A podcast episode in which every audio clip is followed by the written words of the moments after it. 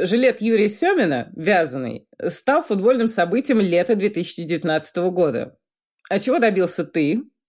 Поговорим про жилеты. Это подкаст, это подкаст «Як и кружева». Здравствуйте, друзья! С вами Катя Штерн, журналист, стилист. Сейчас в 19 выпуске подкаста «Мышьяк и кружева» я буду рассказывать все, что знаю про жилеты, Предмет одежды вроде бы небольшой и беззлобный изначально. Однако на фоне нынешних событий, когда наличие бронежилета четко отделяет одну часть жителей от другой части жителей, я, конечно, про Белоруссию, хотя это не единственный пример в последние годы. Слово «жилет» приобретает зловещий оттенок. Я вот сейчас подумала, что к моменту выхода нашего подкаста события разобьются как-то еще, и вряд ли в хорошую сторону, а про развитие в плохую сторону мы уже, к сожалению, знаем. Так вот, история жилетов э, начиналась на уровне «кто на свете всех моднее», с модных таких игрищ между двумя государствами, между Францией, бывшей в 17 и 18 веках законодательницей мод, да и позже, в общем, и сейчас считается, а, и между Англией, страстно желавшей ею стать. Итак, Карл II в русской транскрипции он Карл II, так-то он вообще Чарльз II. Э, кстати, знаете, кто у нас Карл III? Это принц Чарльз, если он, конечно, доведется ему поцарствовать. Так вот, Карл II возвращается в Англию после реставрации монархии. Он был в изгнании, изгнание он проводил в, при дворе Людовика XIV, короля солнца. Значит, Карл II возвращается, щадит всех своих противников, э, кроме непосредственных убийц своего отца, э, кроме лиц, подписавших ему смертный приговор. Э, одних казнят, а тех, кто уже умер, включая Оливера Кромвеля, его настигли и малярия, и брюшной тиф одновременно. Так вот, умерших достают из могил и сначала вешают, потом их головы на шестах выдружают около Вестминстера. Ну, все это было в 1660-61 годах, а к 1666 году все как-то улеглось более-менее, и у Карла II начали рождаться внебрачные дети. А, к сожалению, в законном браке их так и не случилось, э, но всех своих побочных отпрысков э, король признавал. Э, по крайней мере, 14 человек он признал, что, в общем, тоже уже много, согласитесь. Ну и как-то по ходу дела возник жилет. Вообще момент введения э, Карлом II э, жилета в обиход э, считается моментом рождения мужского костюма тройки. Причем доподлинно известна дата. В понедельник, 8 октября 1966 года, придворный Сэмюэл Пипс записал в дневнике буквально следующее, что вчера, то бишь воскресенье, король объявил на совете о своем решении установить определенную моду на одежду, которую он менять не собирается. Это будет жилет. Э, не представляю как, но это должно э, приучить знать к бережливости. Действительно, не очень понятно, о какой бережливости идет э, речь, поскольку и в 17 и в 18 веках жилеты выглядели просто роскошно. И постарайтесь не плакать, когда увидите вязаную жилетку из коллекции Dior Resort 21 года с одной единственной вышитой розой э, и сравнить ее, допустим, с образцами жилетов э, из 17-18 веков. Э, Небо и земля. Так вот, кстати, Сэмюэл Пипс в дневнике своем употребил слово «west», Э, сейчас это американский термин э, для жилета. А слово waistcoat, э, нынешняя европейская версия, эм, возникла либо когда жилеты укоротились до талии, то есть пальто до талии, waistcoat, эм, либо по другой версии слово возникло по причине того, что жилеты в какой-то момент стали шить из остатков ткани, эм, которая в основном ушла на пошив брюк и пиджака, то есть waste, отходы, остатки. Так, э, значит, э, при дворе Людовика XIV, короля солнца, Карл II подсмотрел, например, э, мужскую обувь на каблуках и с красной подошвой. Передаем сейчас привет Кристиану Лубутену. А дабы стать большим новатором, чем король солнца, что, вообще говоря, было очень сложно, Карл II ввел жилет и таким образом обозначил разницу между французским и английским дворами. Жилет. Карл II тоже придумал, естественно, не сам, э, и увидел он его у придворных путешественников, которые вернулись из Персии. В некоторых источниках упоминаются братья Ширли, Энтони, Томас, Роберт. А, но я посмотрела, что маловероятно, что это были они. А, все трое скончались задолго до 60-х годов 17 столетия, и, кажется, в общем, до рождения Карла II тоже. Вряд ли он их в детстве застал. Один из братьев, Энтони, действительно побывавший в Персии, так и вовсе посидел в тюрьме по приказу Карла I, отца Карла II. Дело было в 603 году в Венеции. На самом деле все страшно интересно, там очень переплетенные судьбы, события, даже интереснее, чем, в общем, жилетки какие-то. Эм, ну, увидел Карл II на ком-то путешествовавшем в Персию жилет. Э, в Персии, понятно, было потеплее, чем в Англии. Э, никакой камзол, никакие пальто там не требовались. Э, а вот такая штука, как жилет, очень даже. Итак, в 1666 году Карл II, король Англии и Шотландии, сказал, все, носим жилеты и точка. Э, он чуть было не предполагал, что будут носить черно-белые варианты, но тут ему уже, наверное, сказали, знаешь что, извини, так не пойдет. Поначалу жилеты были почти такими же длинными, как и камзолы, да, под которыми они располагались. Э, тогда еще в голову не могло никому прийти, что можно надеть наоборот, как вот, например, сейчас происходит. Касаемо камзолов и жилетов. Э, посмотрите, пожалуйста, коллекцию лето-весна 18 года. Луи Виттон, э, Николя Жеске э, ее делал. Замечательная совершенно трактовка темы. Насладитесь. К середине XVIII века жилеты по-прежнему роскошные, да, шелковые, расшитые всевозможными узорами и даже какими-то сценками из жизни, да, не то, что там одна роза какая-то, укорачиваются. А к XIX веку они достигают уже талии, да, и внешнего вида, к которому мы привыкли, да, тот практически вид, которым, как они выглядят сейчас. Ну и, кстати, считается, что обычаи, да, когда спинка жилета выполняется из ткани попроще, тем более без вышивки и без всяких вот этих прибамбасов, что этот обычай тоже возник э, там где-то в 18-19 веках. Но мне кажется, что это все произошло гораздо раньше, да, поскольку не вся знать обязана быть э, богатой. Э, были и обедневшие дворяне, во время промышленной революции, да, когда у нас возникает машинное производство, когда накапливаются капиталы, для нас особенно важно появление предельных станков и предельных фабрик. А, мужские костюмы становятся проще, мрачнее, бессомее, что ли, бизнесовее. И узорчатые жилеты, да, уже с вытканными узорами, порой становятся чуть ли не единственным жизнерадостным таким пятном в мужском костюме. Ну, не совсем единственным, все-таки там были галстуки, платочки, тросточки, там, часы на цепочке, все как-то повеселее. Король Эдуард VII ввел обычно расстегнутую нижнюю пуговичку на однобортных жилетах. Эм, для двубортных это правило не работает. Э, по слухам, он это сделал, когда начал полнеть.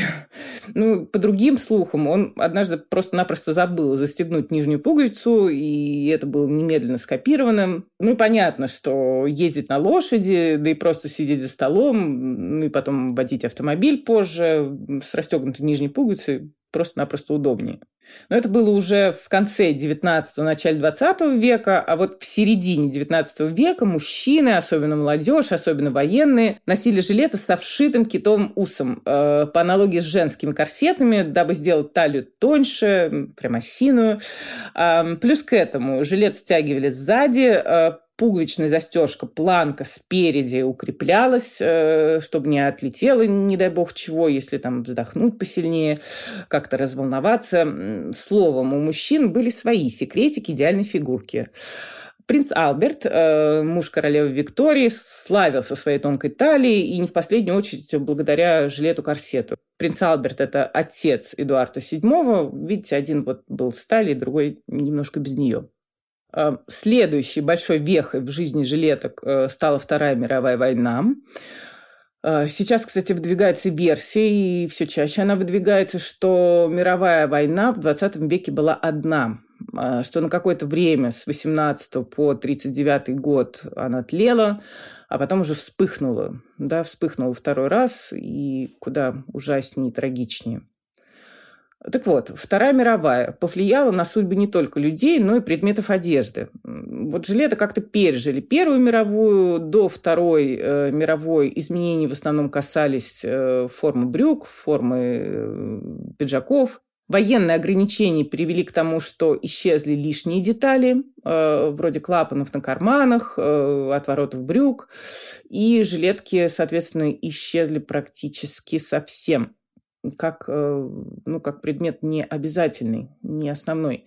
Э, понятно, что у людей состоятельных они в пользовании оставались, но вот в Париже молодые люди в годы начала Второй мировой войны э, носили уже вместо жилетов таких костюмных свитеры и жилеты вязаные.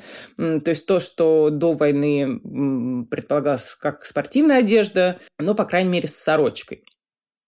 Британские солдаты при демобилизации получали один гражданский костюм на выбор. А, то есть либо однобортную тройку, либо двубортный пиджак и брюки, но без жилета. А, сразу после войны понятно, что всем хотелось и отдохнуть, и нарядиться. В ходу были как костюмы двойки, так и тройки, но все-таки э, жилетов стало заметно меньше. Кристиан Диор, кстати, шил весьма интересные мужские жилеты, ну, понятно, костюмы тройки и жилеты в том числе. Э, дебютировал он с мужской линии в 1954 году. Эм, у него жилеты были такие укороченные, практически вот ровно по талию, знаете, такой кроп-вариант, э, с весьма небанальной застежкой, там пуговицы очень интересно были расположены. И тут у нас наступают 60-е и 70-е, да, то есть эпоха общей мировой юности и нонконформизма, тем более в одежде. На сцену выходят жилеты, вязаные, кожаные, джинсовые, меховые. Джонни Роттен, Джонни Гнилой, э, лидер Sex Pistols, выступает в кожаной жилетке поверх рубашки в середине 70-х. А вот фронтмена Депиш Мод, э, красавца нашего Дэвида Гана, э, без его жилетов на голое тело, в общем, до сих пор и не встретишь. И мне кажется, у него должна быть какая-то огромная коллекция этих жилетов, и кожаных, и матовых, не знаю, с какими-то блестками, с контрастом красной желтой спинкой. А, красивый человек, красивая одежда. Так, э, очень любопытную вещь рассказывала нам замечательная совершенно преподавательница в Британке Алена Арефьева, э, что в эпоху хиппи молодежь, молодые люди становились наркокурьерами. Ну и, соответственно, добирались они в разные интересные места за разными интересными веществами, автостопом, пешком, в общем, на перекладных как-то. Проезжали разные страны, переодевались там в местную одежду, заимствовали, как сейчас говорится, разные предметы. На самом деле, одежный словарик хиппи – это во многом фольклорные, да, народные мотивы. Э, включая и меховые жилеты с меховой оторочкой или полностью меховые, изнутри либо снаружи с цветочками, всяким народным творчеством и тому подобным. В Советском Союзе тем временем происходит вязальный бум. Э, вязали на дому все и вся, от шапочек э, до шарфов, до платьев, пальто, костюмов. И особенной популярностью, как отмечала Марина Романовская, в очень, кстати, интересной своей книге «История костюмы и гендерные сюжеты моды», э, пользовались жилеты. Их носили все, в общем, независимо от пола, простые, с какими-то немыслимыми узорами, с вышивкой, гладкие, рельефные, всякие пока готовилась, вспоминала, что вязальная машинка была у моей тети. Правда, тетя сказала, что купила ее уже году в 80-м, 81-м, э, машинку «Северянка». Стоила она 200 рублей при неплохой зарплате в 130-150 рублей. Тетя тащила ее откуда-то с Большой Грузинской, везла в метро, и когда ее спросили, не музыкальный ли это инструмент, она гордо ответила, что нет, это вязальная машина «Северянка». Хотелось обновок, она рассказывала, к Новому году, к 8 марта. Ничего же не было. Машинка стояла на подоконнике у них в однокомнатной квартире. Очень хорошо помню эту квартиру с картинами на стенах, которые рисовал мой дядя. Ну и машинка. Каретка туда, каретка сюда. Тетя ходила на курсы, вязала там ритузики сыну, носки, варежки. И как вершина была связана юбка плессированная. Форсила она в ней. Э, пряжу тогда покупали с рук э, в таких производственных бобинах по 5 рублей. Пряжа была расположена неподалеку в фабрике. За время карантина я, кстати, заметила, что открываются онлайн-школы вязания, э, вяжем то, вяжем все, и успокоиться, и руки занять. И, ну, и вязаные вещи, на самом деле, вплоть до костюмов, это тренд этого и следующего года, расскажу отдельно. Переносимся совсем уже в наши дни и возвращаемся к жилетам. Самые актуальные – это костюмные, меховые и вязаные. Есть, конечно, и кожаные, и джинсовые, но пока не в такой степени они популярны, хотя джинсовые в какой-то момент должны просто выстрелить. Эм, мне так кажется. Наверняка их буду собирать из поношенных джинсов э, в свете всех свежих тенденций. Но сначала давайте про меховые.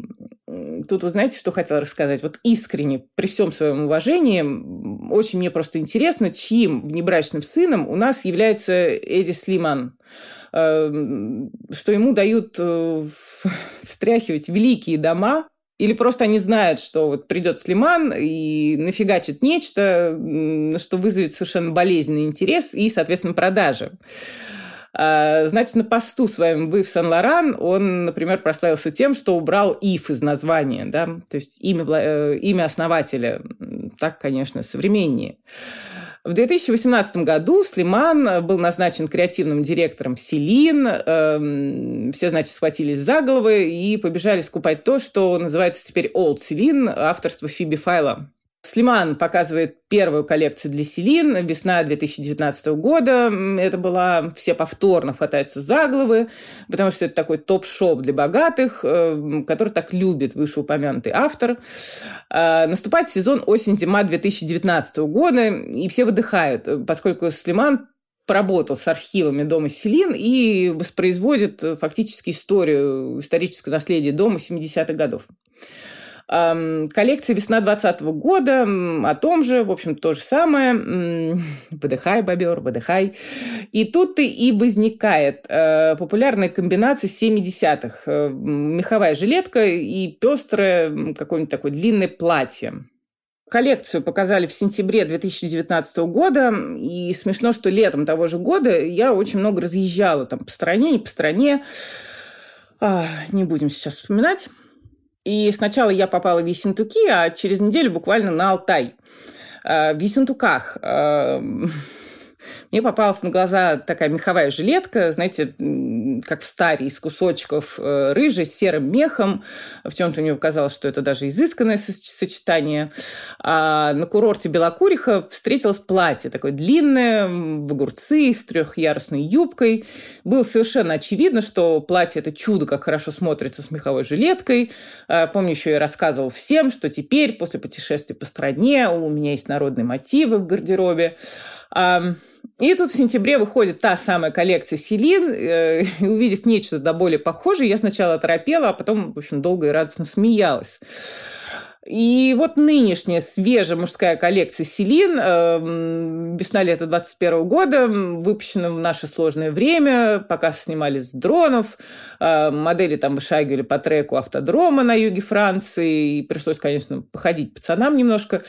А, немножко прилично. Эм, жилеток там в коллекции очень много, то есть кожаные, с капюшоном, без, камуфляжные, с какими-то накладными значками, э, без значков, э, с каким-то серферским э, а камуфляжем, пятнистые, флисовые есть. Ну, то есть есть в чем порыться. Один только момент. Э, вот всю буквально одежду с этого показа можно найти действительно где-то порывшись, да, либо у себя в шкафу, э, либо где-нибудь на свопе, на барахолке. Кстати, отличная винтажная ярмарка будет в эти выходные в универмаге «Цветной». Очень их люблю. Эм, возможно. Э, вот, возможно, именно это и подразумевалось э, с учетом ситуации, что вот не надо покупать новое, не надо покупать наше Селиновское. Э, проявить фантазию, ребята. Эм, ну, я не знаю.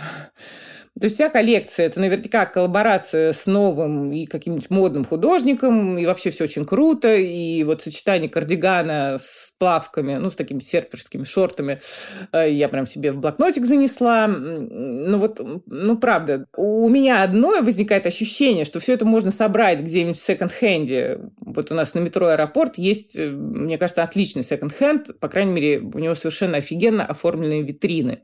Про другого великого коллаборатора давайте поговорим сейчас, про Вирджила Абло. Ну, мне он лично, в общем, более симпатичен. Руководит он сейчас мужским отделом Louis Vuitton. Последняя коллекция была показана в Шанхае, куда ни сам Абло, э, ни кто-либо из штаб-квартир бренда не долетели. А, первая треть показа состояла из вещей из коллекции зимней 2020 года, в том числе там были костюмы тройки в такие облачки на голубом небе, лазурно-голубом небе. А, я почему-то очень обрадовалась и подумала, что Virgil решил как-то закрепить за брендом Louis Vuitton облака, разбавить как-то вот их вековую фирменную сетку, такую четкую, структурную, с буковками в узлах этой сетки. А облака – это все-таки что-то про мечты, про легкость, про путешествия. Эм, но рано я немного обрадовалась, просто у них остались ткани с прошлого сезона и решили некоторые модели перевыпустить. Ну, в общем, тоже это неплохо и рационально. Да, в общем, засада там притаилась во второй э, основной, собственно, части, где пошли костюмы мужские с такими, знаете, мягкими набивными игрушками, фигурками. Э, они висели на лацканах, либо на плече как-то были закреплены. Там были мышаты, скорпионы, э, дракошки такие розовые. Кто-то рогатый свисал, вот не опознала кто. Ну и по выходу коллекции случился скандал. Уолтер Вон Берендонг, э, столб авангардной моды, участник Antwerpen Six, э, заявил, что все это страшно напоминает его коллекцию осень-зима 2016 года. Э, и что у Virgil Abloh достаточно денег, э, чтобы замутить коллаборацию хоть с кем, и мог бы обратиться напрямую. Э, мало того, поклонники Берендонка отыскали еще и до странности похожие очки, да, и там, и там. Эм, представители Абла проинформировали общественность, что дизайнер никакими внешними источниками не вдохновлялся. В общем, некрасиво на самом деле вышла история. Единственное, что мне странно, что никаких претензий э, не предъявила Икея, а могла бы, причем к ним обоим. Вспомните их игрушки.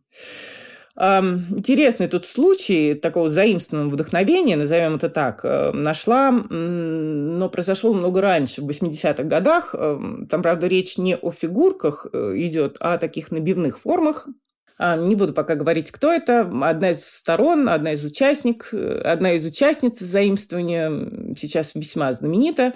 А, расскажу в другой раз. Эм, наверное, когда буду рассказывать про стежку. Мне кажется, так. Совместим приятное с неприятным. А, вернемся к нашим жилетам. Костюмные в составе тройки, либо отдельно атоны. Показали примерно все, но я бы обратила ваше внимание на бархатные варианты – у бренда N Демельмейстер э, на голое тело они надеты, почти, ну, почти голое тело. У Хайдера Акермана дивного какого-то синего цвета, совершенно космического э, жилет, э, комплектуется с бархатным таким же бомбером.